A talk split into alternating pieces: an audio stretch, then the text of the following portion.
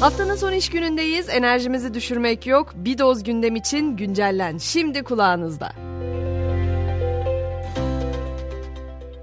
Dünyanın en yaşanabilir şehirler listesinde savaştaki Kiev, Avrupa'nın en az yaşanabilir şehri olurken onu İstanbul takip etti. Dünya sıralamasının son sırası ise Şam'ın. Listenin en yaşanabilir şehri de bir kez daha Avusturya'nın başkenti Viyana oldu.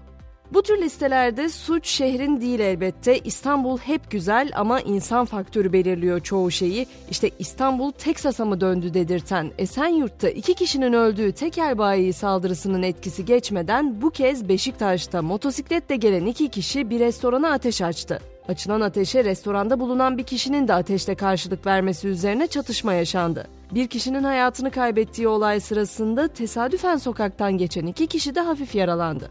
Esenyurt saldırısında ise gözaltındaki sekiz kişiden üçü tutuklandı, diğer beş kişi adli kontrolle serbest bırakıldı. Bu arada İstanbul'da yaşamanın maliyeti de geçen yılın aynı ayına göre yüzde yetmiş üç virgül yirmi dört artmış durumda. İstanbul'da dört kişilik bir ailenin ortalama yaşam maliyeti otuz sekiz bin sekiz yüz yirmi sekiz lira olarak hesaplandı.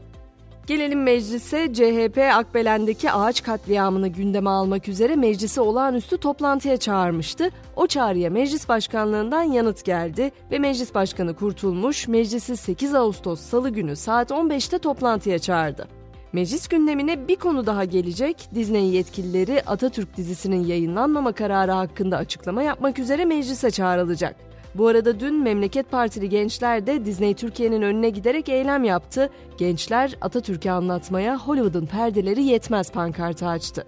Sıradaki durağımız Bursa. Bursa'da TOGG fabrikasında eylem başladı.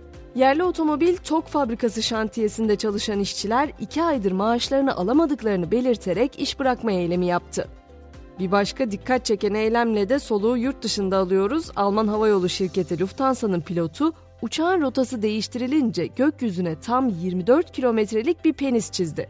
İtalyan basını pilotun rota değiştirildikten sonra sinirlenince bunu yaptığını iddia etti. Lufthansa ise yirmi dört kilometrelik penisin tesadüf eseri ortaya çıktığını savundu. Uzun zamandır iklim krizini, kavurucu sıcakları da şu an yaz mevsiminin yaşandığı Kuzey Yarımküre için konuşuyoruz. Ama görünen o ki küresel ısınma kışı yaşayan Güney Yarımküre'de de etkili oldu. Hava sıcaklığının normalde on beş derece civarında olması gereken Şili'nin kuzeyinde termometreler kış ortasında otuz yedi dereceyi gösterdi.